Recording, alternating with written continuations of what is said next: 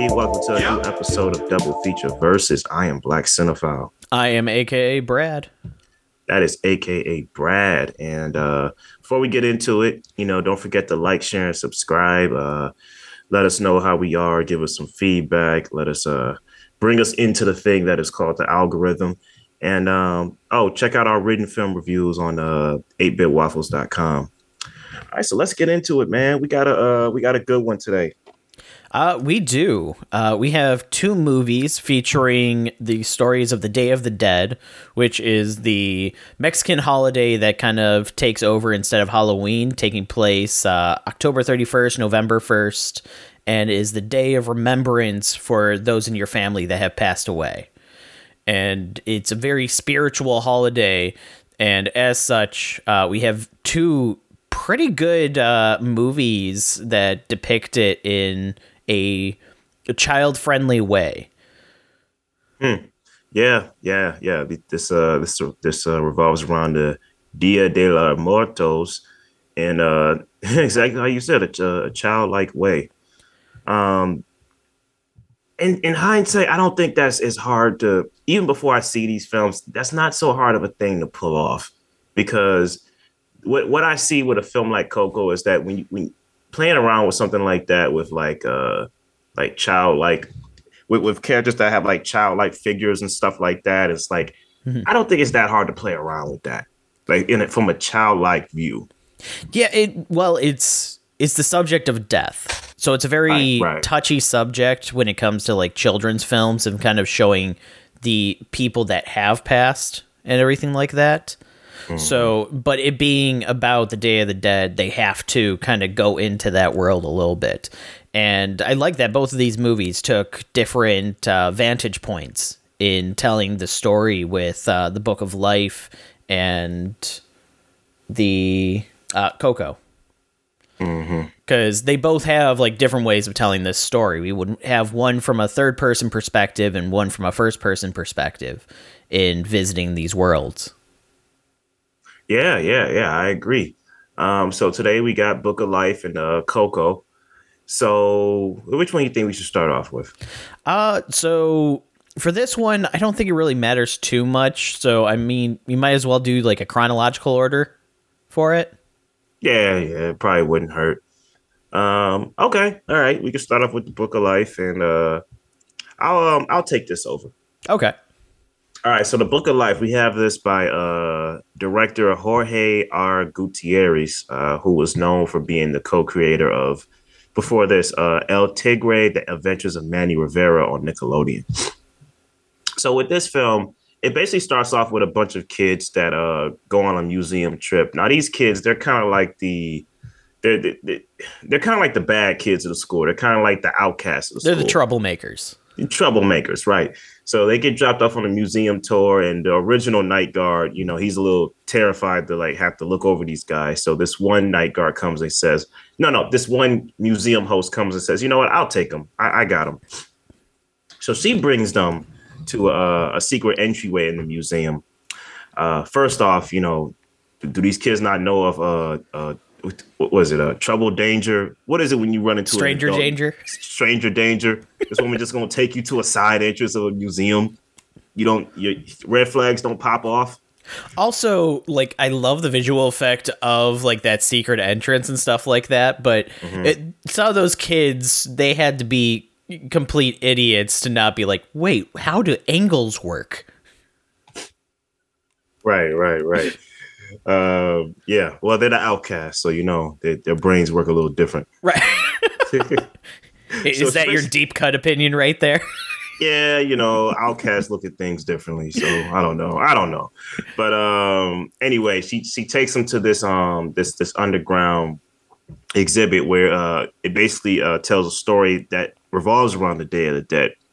And it revolves around a uh a bullfighter who uh who is in love with a woman uh him and his best friend, who is a, uh, a warrior, uh, they both kind of have been competing for this woman's affection, and um, it, it, it, revolves around them being the living and the two worlds that that exist beyond them, which is the the, the land of the remembered and the land of the forgotten. And uh, basically, you know, it's, it's a story just to just talk about it briefly before we go in depth. It's a story about love. It's a story about destiny. It's a story about like you know staying true to who you are and uh, basically you know life and death. And I gotta say, man, this is my my first time seeing this film. When we was in like, it, it grabbed my attention pretty quickly. Like the museum part was kind of like, okay, whatever. This is a nice little prolog mm-hmm. to stick around with these kids to get so through them I can get to the story. Um, but dude, the first thing that uh really got me was like the the characters like um a creation, like they're like Lego toys. Yeah, like, they're like, wooden puppets. Right. Yeah. It, it it looks so beautiful though.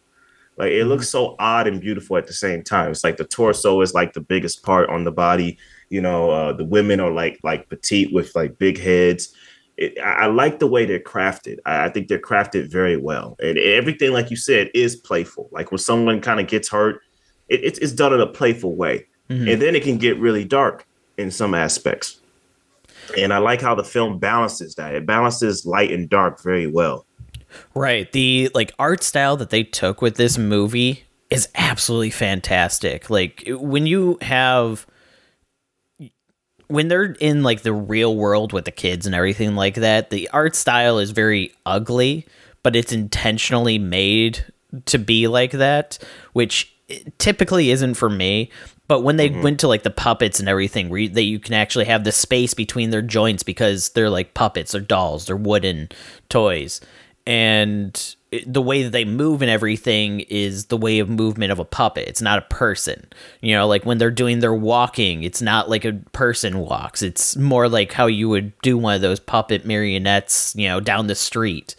Uh, mm-hmm. the the level of detail that they put into that kind of stuff is great, and I absolutely love it. And it definitely is one of the like highlights of this movie is its unique art style, uh, especially because the movie itself is a pretty down to the bones love story between Manolo, the bull rider, Joaquin, the warrior, and then uh, what was her name? Maria, the mm. uh, girl that they both fall in love with. Uh, and I Go on. No, go. I, I, was gonna say I love the relationship between Manolo and Joaquin because even though they they've always had like a rivalry over who was gonna like grab Maria's heart, and Maria's like, you know, listen, I I belong to no man. You know, I I choose who I fall in love with. I don't get chosen. You know, um, I love their dynamic, dude, because they're they're like brothers. Mm-hmm. You know, even though there's a rivalry, they've always they've always had like a, a, brotherly affection for one another. You know what I mean? Even in the as we go from them in their younger age to their older age. Right. And then you also have the characters of La Morte and uh, Xibalba, who are the keepers of the underworld. Xibalba is for those that have been lost and forgotten, and uh, La Morte is for those that are still in remembrance. And I love how they kind of have this little bet to see which of the two boys will work. And obviously, Xibalba is cheating by mm. uh, giving Joaquin a badge that makes him invincible and unable to die, which, as a warrior, basically is the biggest trump card of all time. Right, right. So it's it's a playful way to kind of bring us into the world and everything like that, and I like it. Uh, they're kind of antics between each other. Uh, I, I loved Xibalba's kind of different ways of trying to like get the upper hand on the situation by cheating in different ways. Uh, mm-hmm. Uh, yeah, it also helps that he was voiced by uh, you know Perlman. Um, oh man, let me let me tell you something. One of the most surprising voices in here, and I didn't expect to like like him so much because he he's never had this much energy ever. Ice Cube. Yes. I was uh, so surprised. I actually had to look up the casting for him because he plays the candle maker, right. and he doesn't sound uh, like Ice Cube at all at first. It's like a tinge of his voice is there, and it was bothering me because I was listening to it. I was like, I know that voice. I know that voice, but why can I not picture this person? And oh, I, I knew it was him. Oh, I didn't. It, it it was bothering me. I actually pulled up the IMDb page and I was like, Candlemaker, Candlemaker, Ice Cube. And then I was listening to him talk still. I was like, yeah, that is him. this this wasn't today was a good day, Ice Cube. This was today was a great day, Ice Cube. Right. Yeah. I, I was like, this is this is more energy than are we there yet? Right. I was surprised, man. He, he actually did a great job. I mean, he was still Ice Cube, but it, it was it was surprising. It was a surprising Ice Cube. Yeah, it was Ice Cube in a role that isn't typical for him, which was right. it was Not good. Me mugging, right? Not frowning all the time. like, like, he's a, he's a happy candle maker. right. He plays the happiest character in the entire movie. right, and when he looks when he looks scared of uh uh, uh Exbalba, how do you say his name? Uh, Xibalba. Xibalba. He actually looks scared, like, oh man, I don't know about this. Right.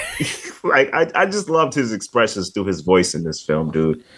Oh, absolutely. Um, but yeah, man, I just um this film actually surprised me in its plot too. Like I it went some places I didn't think it was gonna go. I, I knew nothing of the plot before I watched it, so it made it all the better. So like when you have uh you know Maria who is being proposed to by Joaquin, he's like, "Hey, I, would love to marry you," and you know Maria's dad and everybody's pressuring her like, "Listen, listen, uh, he saves the town. If you don't marry him, he's gonna leave. You know we need we need help against this this monster thing that's coming towards us." so she's a little conflicted, and you know, of course, uh, Manolo uh, loves her, and you know, Manolo Manolo doesn't want to pursue his destiny. Well, pursue uh, what would be his destiny of being a bullfighter because he doesn't want to kill bulls. He just wants to. He just wants to make music. Mm-hmm. And uh, you know, his dad and his grandma are all like, "Oh man, come on! Like, you know, this is what we do. You could kill a bull. It's a bull."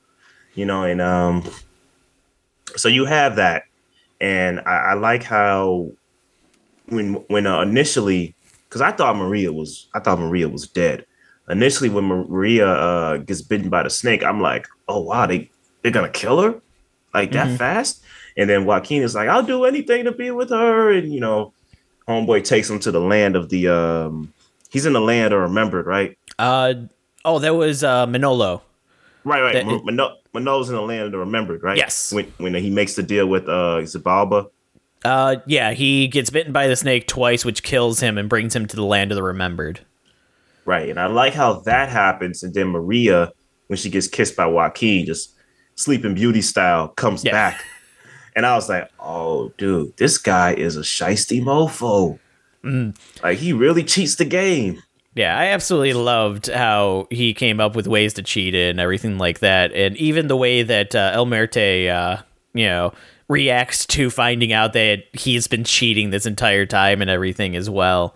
Uh, their relationship with each other is great. Uh, it, I agree. For whatever reason, Xibalba definitely was like one of the uh, high points of this movie and I don't know if it was because of Ron Perlman or because of like the animation style with him or what that just made him so much more lively than a lot of the people.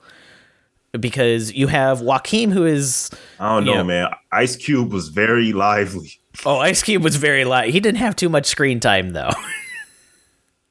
you know, Xibalba is just popping up throughout the entire movie. Uh, the Candlemaker is only really there for about maybe five, six minutes I I think it's just because of your love for Ron Perlman, man. I think that's what it, could be. One hundred percent. I I think he's a great actor. yeah, like Perlman's in here. My, yeah. my whole attention has changed. Right. dude, I love uh freaking uh the wisecracks in this movie, dude. How like uh with Joaquin is about to go against the um the main villain of the film. You remember what his name was? Oh god. Um hmm. It was. It was Chakal, right? It was Chakal, right? I think so. Yeah. The Bandit King. Yes. Yep. He's about to fight Chakal, and uh, he's like, "Hey, uh, you know, pick on someone your old size." And then somebody wisecracks, "Ain't nobody that big, man." you know, like uh, when they were singing the music outside uh, Maria's window, they were choosing the different songs. Oh yeah, going through the pop songs. that was so hilarious to me, man. What surprised me was um I really liked the musical choices used in this. Like when when Homeboy just started singing Radiohead's "Creep" out of nowhere, mm-hmm. I was mm-hmm. like, okay, that works. Yeah, it, it definitely it has like a good holding on itself and taking itself seriously and not so seriously at the same time, uh, which helps with the humor and everything because it is a pretty bare bones, you know, love triangle story mm-hmm. uh, between it. Uh, the one thing is, I do love when Manolo goes to the land of the remembered and kind of meets his like past ancestors and everything. We kind of get a little bit more of them with uh, the bullfighting. You know, the strongest bullfighter, uh, the one that you know is basically a pirate where he only has one arm and one leg. The other two are replaced by swords. Uh, you have you know his great grandfather who fought three bulls at the same time, mm. and I, I, I like those characters a lot, and it was kind of like, oh, it's a shame that they're only popping in in the last like half an hour of the movie or so, because mm-hmm. I, I, would have loved to see more of them. Uh, especially because they get introduced and you know you know a real bullfighter doesn't use a cloth you know a real bullfighter doesn't use all of his limbs a real bullfighter fights three bulls at once dude i love the final showdown where it's like Homeboy has to fight against all the bulls that his family has fought and killed their entire life, mm-hmm. and then they all come into one. Like I thought that was a that was a cool looking battle. Yeah. I enjoyed that, and uh, I enjoyed, of course, him coming back to the land of living and all of his ancestors coming back with him, and just like that fighting and how the camera just kind of goes around each of them fighting, and one one of the um one of his ancestors is because she's just kind of like gossiping while she's fighting and then he told me that he did this, and I was like, "Oh no yeah, way!" was, he's fighting the, the, the uh, twin sisters. right, right. yeah, I like that, man. I thought that was a nice sequence. Like this film, the, I understand what a museum scenes are necessary to kind of transition us. We didn't even need that. We could have just started from the beginning with, right. with Christ, Christina Applegate being the narrator. We didn't even need the kids. But um, I like it, man. For the minute we got put into this world, man, I was I was in. Yeah, I wholeheartedly agree. This uh it, it the art style and the tone and everything like that, it definitely brings this movie up. And, you know, I, I know that I've said the art style a couple times, but man, this art style, I absolutely love it. It's beautiful. One of, it's one of those off-putting art styles because it's not something you normally see that it just brings you in and the more you look at it you're just like i love this. This is amazing.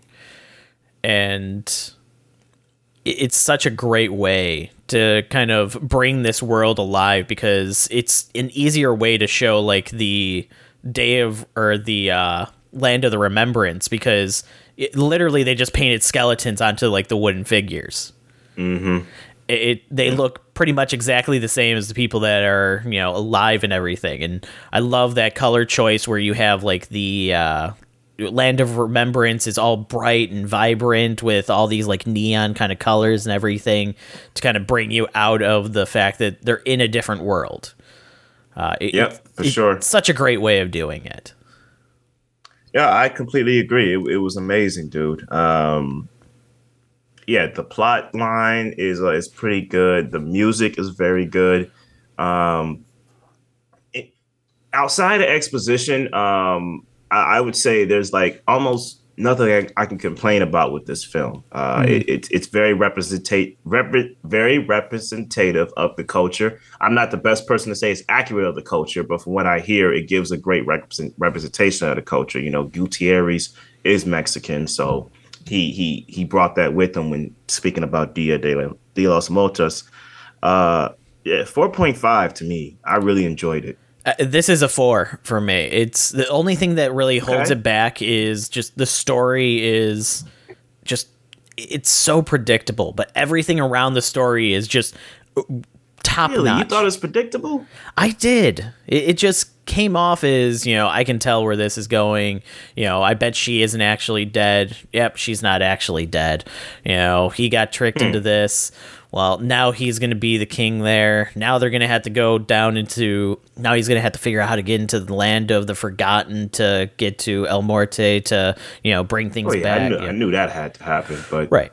Well, yeah, okay. Maybe maybe these days I like to be fooled. Yeah, I, I yeah, guess I it's also like the love triangle kind of story is just it's so played out that it's it's hard mm. to do much with that. Uh, I get it for the f- point of this film and everything like that, where they had to go with that kind of uh, you know layout, but it's just such a played out thing that unless it does something extremely out of left field, which I didn't think that the story did that for this mm-hmm. one. It, uh, it, didn't capture me for that. It, it, was mostly the visuals, the characters, everything else kind of going around the story is what caught me. Mm. Okay. Okay. Fair enough. Fair enough. Yeah. All Which right, is a testament right. to those parts because literally story is typically the most important thing in a movie. And if Listen, that was the only thing that didn't catch me. I think the characters were lively enough for me to like uh the story was just a bonus to me. You know, I don't know much about Dia de los Muertos. So me watching this, um it, it, it was a new experience all around. You know what I'm saying? I hadn't seen any any of these films before. So uh, when I kind of like watch it, I was like, okay, that's new. Oh, I didn't know that about that culture in that day. Oh, that's interesting. You know, mm-hmm. so it, it it was all pretty much new to exciting, new and exciting to me. Gotcha.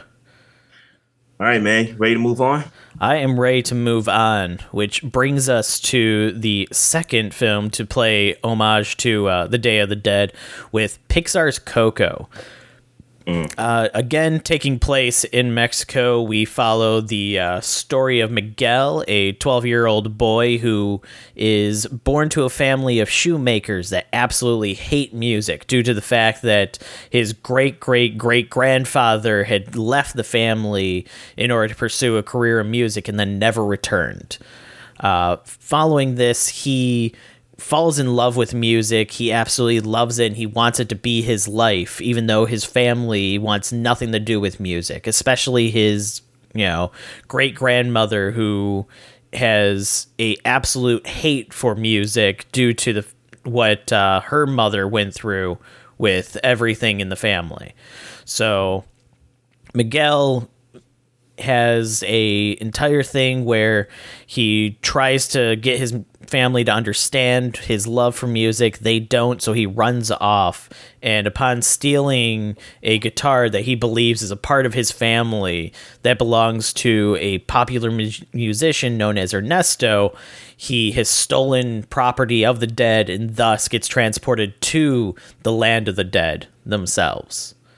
Mm. Where he meets his family and then is on a track to try and find a way to get back home with a promise that he can continue pursuing a career in music, uh, thinking that the only person that can do that is Ernesto himself.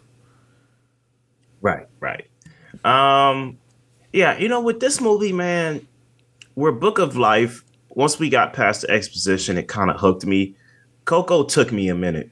Like it took me a minute to kind of get invested in the story. Like, you know, of course I know what Pixar you know, they well, there's different ways of how they start a story, but it's like if if the characters don't immediately hook you, you kind of got to get hooked in through the story. Mm-hmm. Like you know, um, I'm not gonna go. I'm not gonna talk about other films right now by Pixar, but like, so Miguel, of course, Miguel wants to pursue something that the whole family doesn't want doesn't want anything to do with. You know, it's it's it's, it's kind of Disney formula. You know what I'm mm-hmm. saying? There's always the the main character who maybe younger or older has different um is looked at as different from every any other character or from their family. That's what sets up the conflict.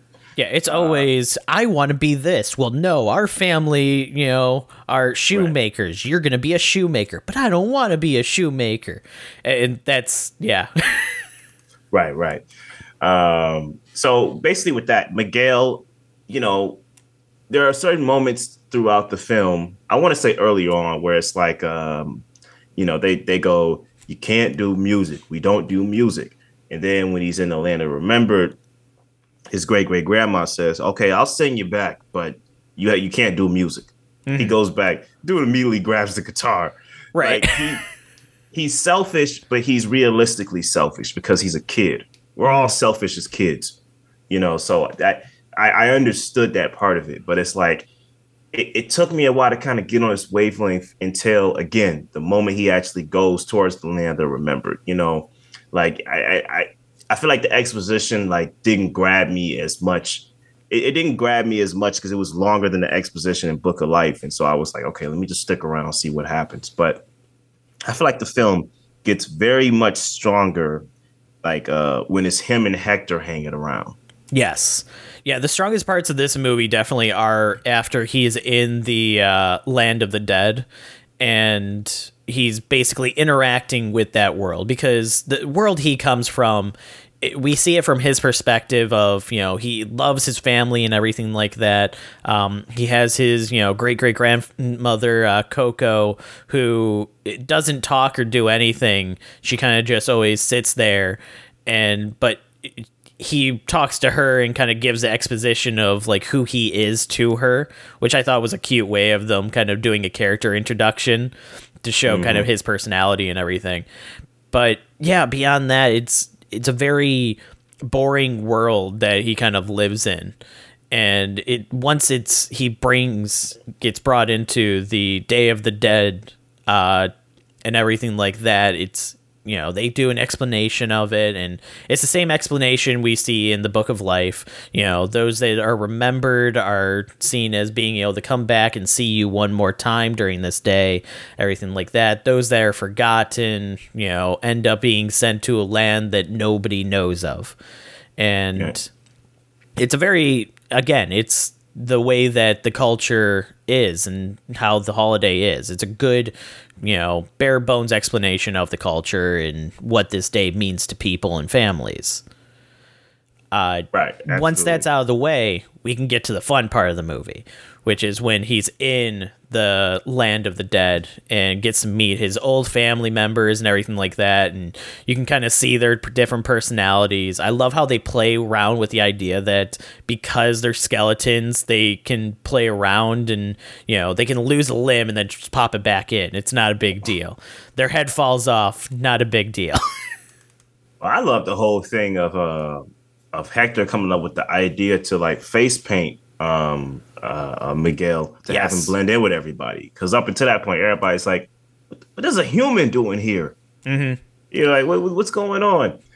Um, what did I want to say? I wanted to say, dude, uh, is this the first time uh, a, a murderer for a character has been in a Pixar film? Uh, I don't I, I mean, so. I I guess so for killing an actual another person because we have had like hunters and stuff in Pixar films, but I guess for killing another person and being like admitting to yes, I killed you. You know, yes, I did this. Yeah, I think so. That was wild. Like like the tw- the twist itself was very good, but I was like mm-hmm. looking like, you know, this might be the first time Pixar put a murderer in, in, in one of their films. Yeah. I was like, this film this film is dark yeah, this this film hits some pretty dark points, and I I like how they actually have a twist that you can kind of see coming, but at the same time, when it happens and it starts unfolding, you're like, wow, that one, okay, that got me. I didn't see all of that.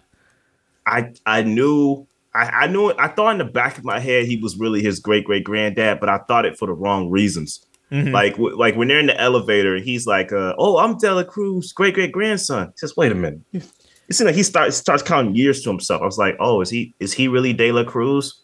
Is uh, I, I thought I thought it for the wrong reasons. I thought Hector right. was a was a forgotten De La Cruz or something. I didn't know the whole story of like right. You were replacing the characters around and being like, oh no, so he's actually Ernesto, and you know this person is you know. Right, right, right, right. Yeah. Uh, but yeah, the, as I like, I hear you, man. The way they played that out was so great. The way they tied that together. Oh yeah because we eventually get to uh, Miguel meeting Ernesto, and Ernesto is just so prideful because he's like, "I have a grandson, you know, or a great grandson." This is amazing. I didn't know I had any family.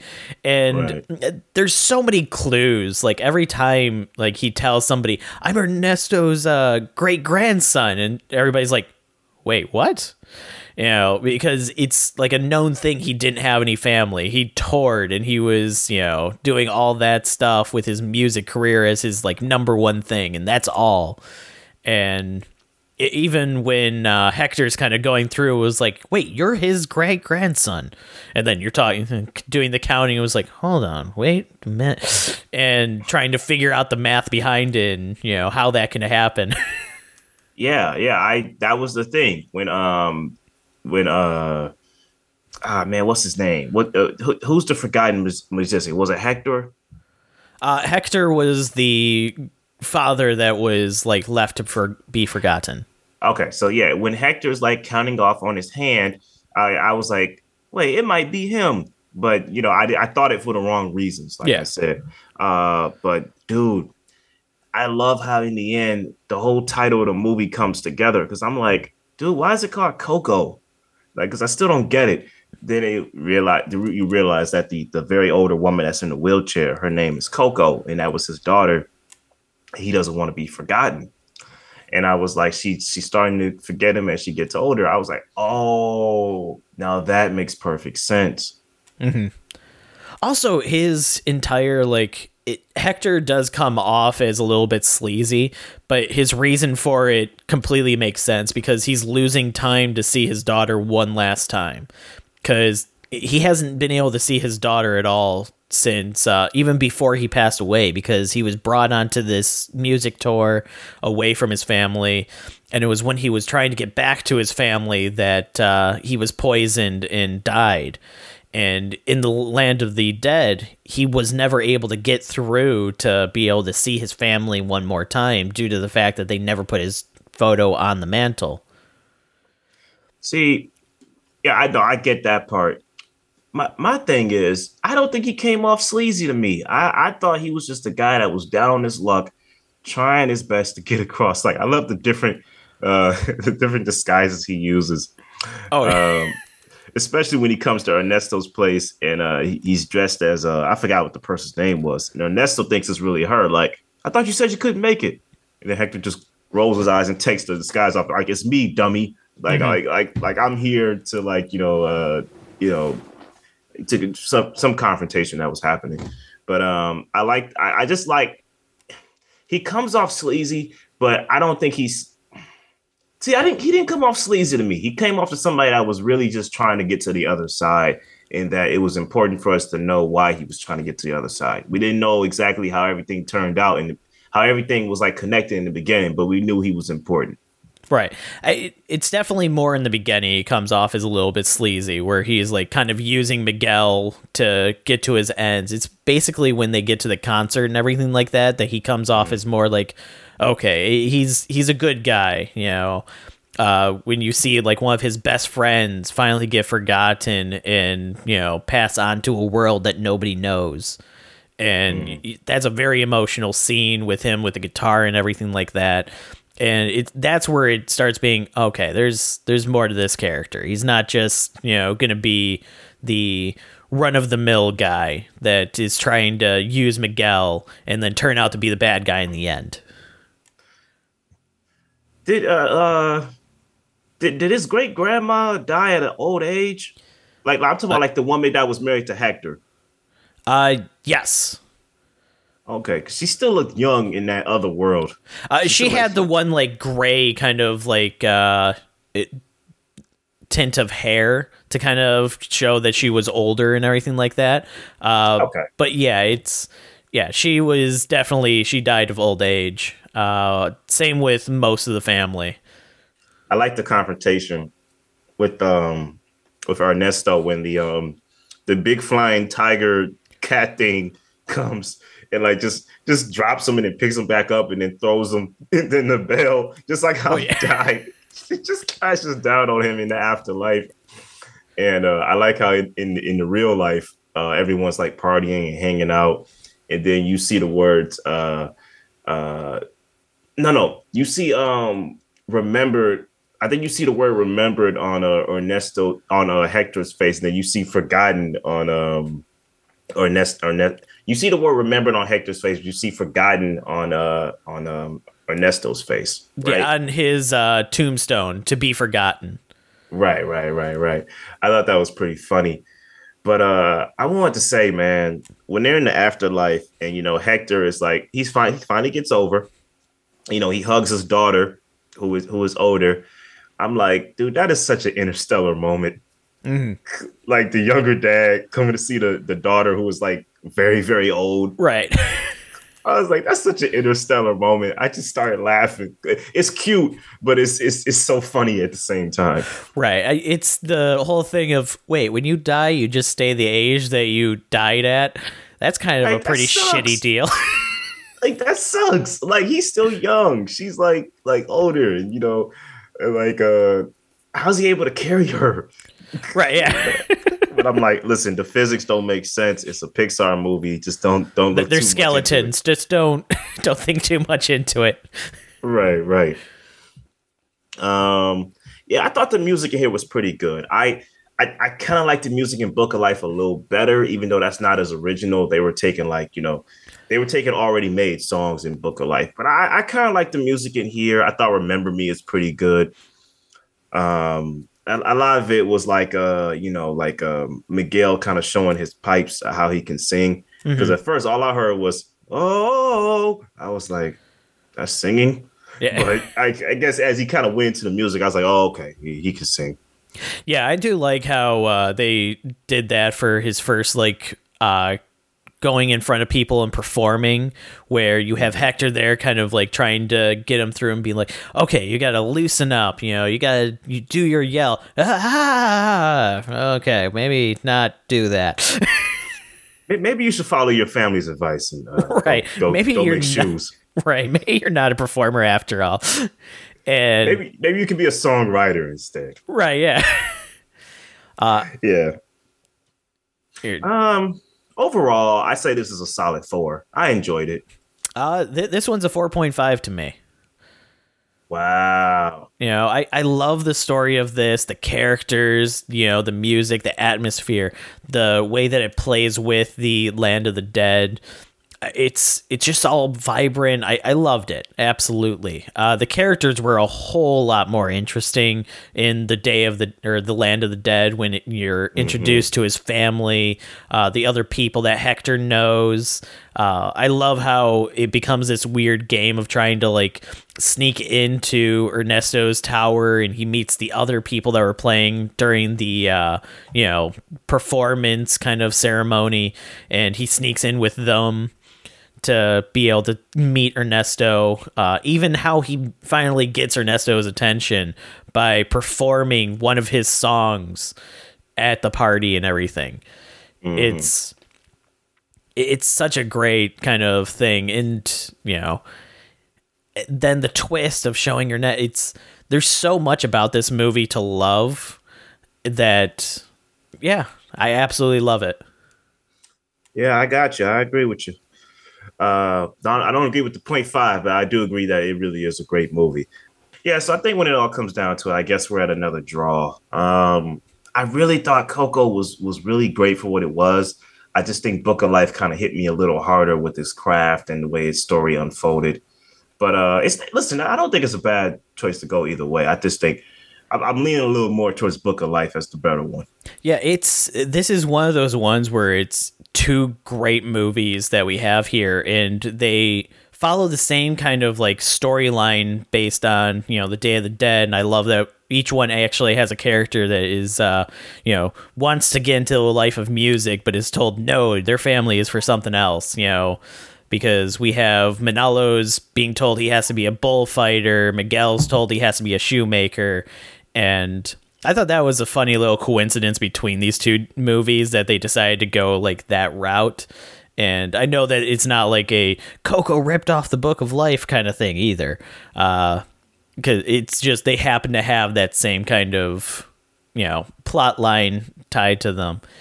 Uh, but yeah, they they both shine for completely different reasons. Book of Life shines with its artistic style and you know its you know way of storytelling, and then Coco shines with its characterizations and its more interesting world of you know that it takes place in. It mm-hmm. they both have their extremely high ups and then they have those downs that bring them just a tinge yeah, yeah, I agree. You know, it's like um it's like I saw Encanto before I saw this movie. Mm-hmm. And I know it's two different films. One is one is Mexican, one is Colombian. But it's like when they both kind of deal with and again, it's the Disney formula, so I kind of have to remember that. It's right, the one yeah. main character who's different from the rest of her family. In Encanto, her family does magic. She's the only one that doesn't do magic. You know, um, in in in uh in Coco, the main character loves music. The rest of the family doesn't love music. So I kind of had to I kind of had to separate myself there. Like, okay, I got to remember it's the Disney formula. It's not the two movies. It's the formula. So once I kind of got into the groove of Coco and its own uh, individual different plot, I said, okay, all right, yeah. Yeah. Yeah, it is one of those things where, you know, I, I mentioned it with the Book of Life where it, has got predictability. Uh, Coco has that same problem toward the beginning. It's just after that kind of opening sequence, it goes into this, okay, I can't tell you what's going to happen next. And even when you're like, oh, I think I know what's going to happen next, you're just like completely thrown back when it's something different. You're like, oh, wow, okay. I didn't yeah, see that yeah. coming at all. yeah, absolutely. All right, now that we're at the after show topics of the show, uh, anything you've been watching lately? So lately, I have not been watching too much. Uh, I started watching the new Star Wars show Andor. Uh, really good. I, I got to actually say, like, this is. It, it doesn't. F- it feels like Star Wars while not being formulaic like Star Wars. And I kind of hmm. like that. It's kind of pulling the same kind of vibe that uh, Mandalorian had, where it's something that feels, you know, that you remember, but it feels completely fresh.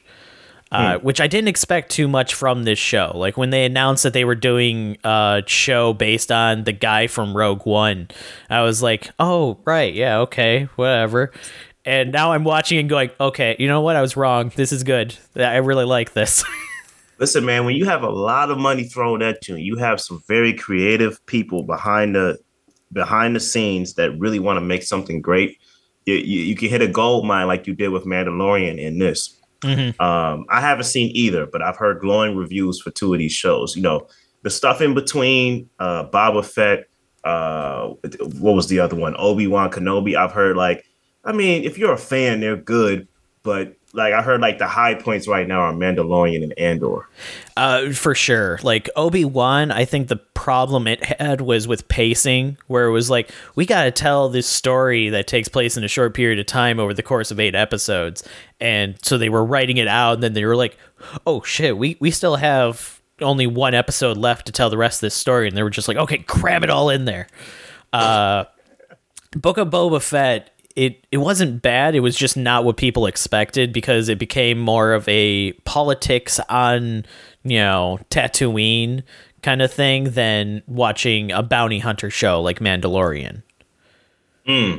Okay. So that one, I don't think it was bad. It was just not what people expected. Right, right, and it, it, and the criticism isn't that they're they're they're bad. It's just that they're just like you said, not what they were expecting. A little slower than they were expecting too. Right. And I think uh, where, you know, you have Andor and Mandalorian have that benefit is there's no expectations with these shows, you know. You had Mandalorian as a completely new character in this universe that can do whatever and, you know, there's nobody that's going to go, that's not the Mandalorian I remember. That's not what I think he would do because he's a new right, character. Right. How can you And then with Andor, it basically people were like, oh yeah, that guy from Rogue One, whatever. And then they're watching, going, oh man, this is actually good.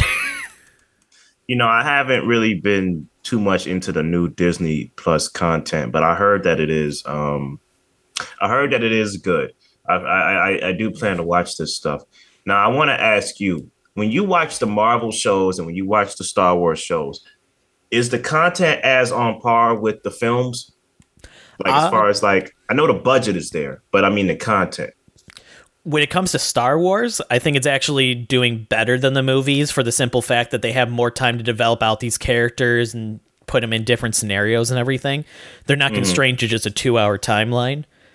Uh, mm-hmm. When it comes to Marvel, it's a little bit more hit and miss how they do it because you can tell that there's a little bit more control and precision on those shows to you know meet certain goals and everything, which it, eh, you have some shows that kind of play around with that a little bit more like she-hulk and then you have some that kind of go bare bones like this is what we have to do with uh, falcon winter soldier.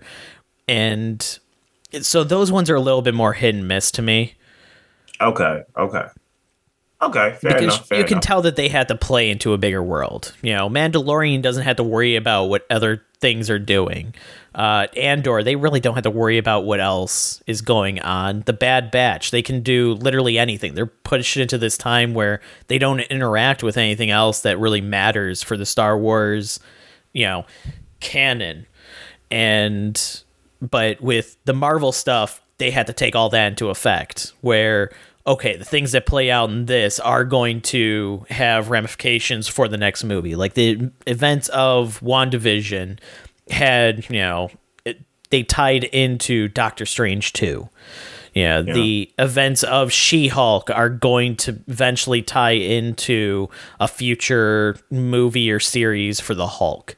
Uh, it, it has a lot more connection to that universe, which makes it a lot harder for them to take, you know, risks with it, I guess.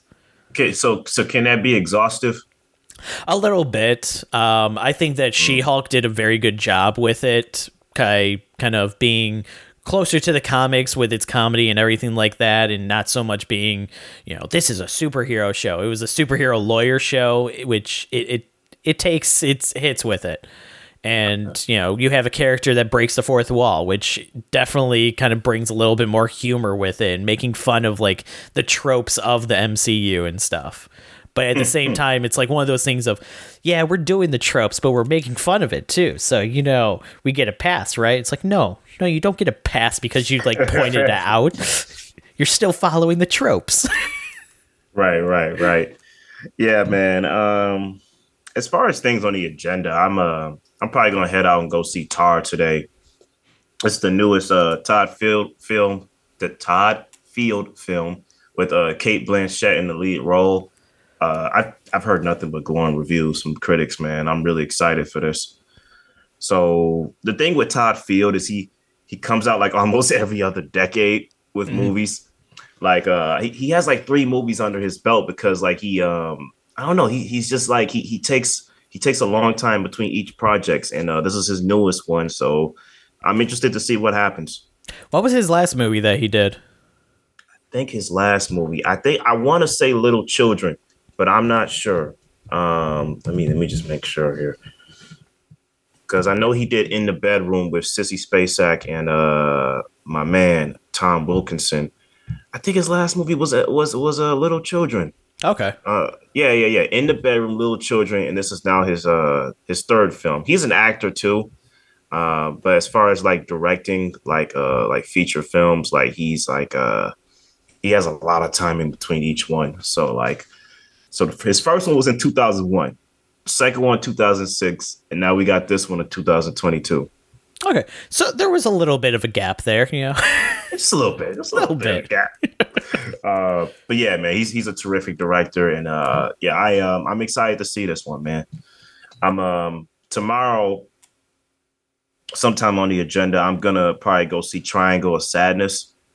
That has Woody Harrelson in it, and like uh, it's really a movie about like these rich people on a cruise, and then things go horrifically wrong. Woody Harrelson's the captain, but uh it won the Palme d'Or, and plus I like the director of it, so it, it, they they say it's a pretty good satire. I, I heard about that one. It it's on my list, but at the same time, it's one of those indie movies, so it doesn't play during normal hours around here. oh, who you telling, man? I got I got to go at some random time around like three thirty five p.m. Right? Yeah. couldn't just make it three thirty. Like why? Why you gotta push it to the five? You know what I'm saying? Why are you doing this to me? Right, right, right. But uh, yeah, I should I should enjoy that one. I heard that's a really long one too, but um, it should be good. It should be good. Uh oh, Wakanda Forever, dude. I'm hearing initial reviews saying it's it's it's amazing. Uh, I mean, take it with the grain of salt. Everything Marvel that comes out is basically, oh my god, it's the best thing ever. You know, but at the same time, I don't think that it's going to be a bad movie. But the initial reviews for almost every Marvel movie have always been, "Oh, this is amazing! This is going to be the greatest thing in theaters this year." I'll say you're right. I can't speak to that, but I'll say you're right. Um, I don't know, man. Some Marvel films, I kind of been hearing initial reviews and them going like, "Yeah, man, this is gonna be just alright." But if you like this person, you'll like this. Like I don't know. Were initial reviews for Black Widow glowing? Uh I don't think there were really initial reviews for Black Widow because that one was that weird in between space when they were trying to figure out to release it in theaters versus Disney Plus and everything like that. I know initial reviews for Multiverse of Madness were glowing. Yeah, Multiverse of Madness, Thor Love and Thunder had amazing reviews from critics at the beginning and then all of a sudden all critics kind of went, "Yeah, I guess the movie was all right after it came out." It was like, "Really?" you know what, man? I'm gonna believe the hype. I mean, Ryan Coogler hasn't made a bad movie. Oh yeah, I'm, I 100% believe the hype and everything for this one. It's just one of those things where it's like initial reaction is like, yeah, it doesn't mean anything for Marvel movies though. you know what? Maybe so, maybe so, but some part of me believes, yeah, this this is gonna this is gonna like, like meet the hype. Um, yeah. All right, well that's it for me, man. Uh, anything else from you? Uh, nothing else on my side. All right, folks, don't forget to like, share, and subscribe. Check out our written reviews on 8bitwaffles.com. Uh, you can find me on Twitter at uh, at Black Cinephile. You can find Brad on Twitter at Brad Wosner. Uh, yeah, that'll be it. Take care. Don't forget to love and watch movies, and uh, catch you on the next one.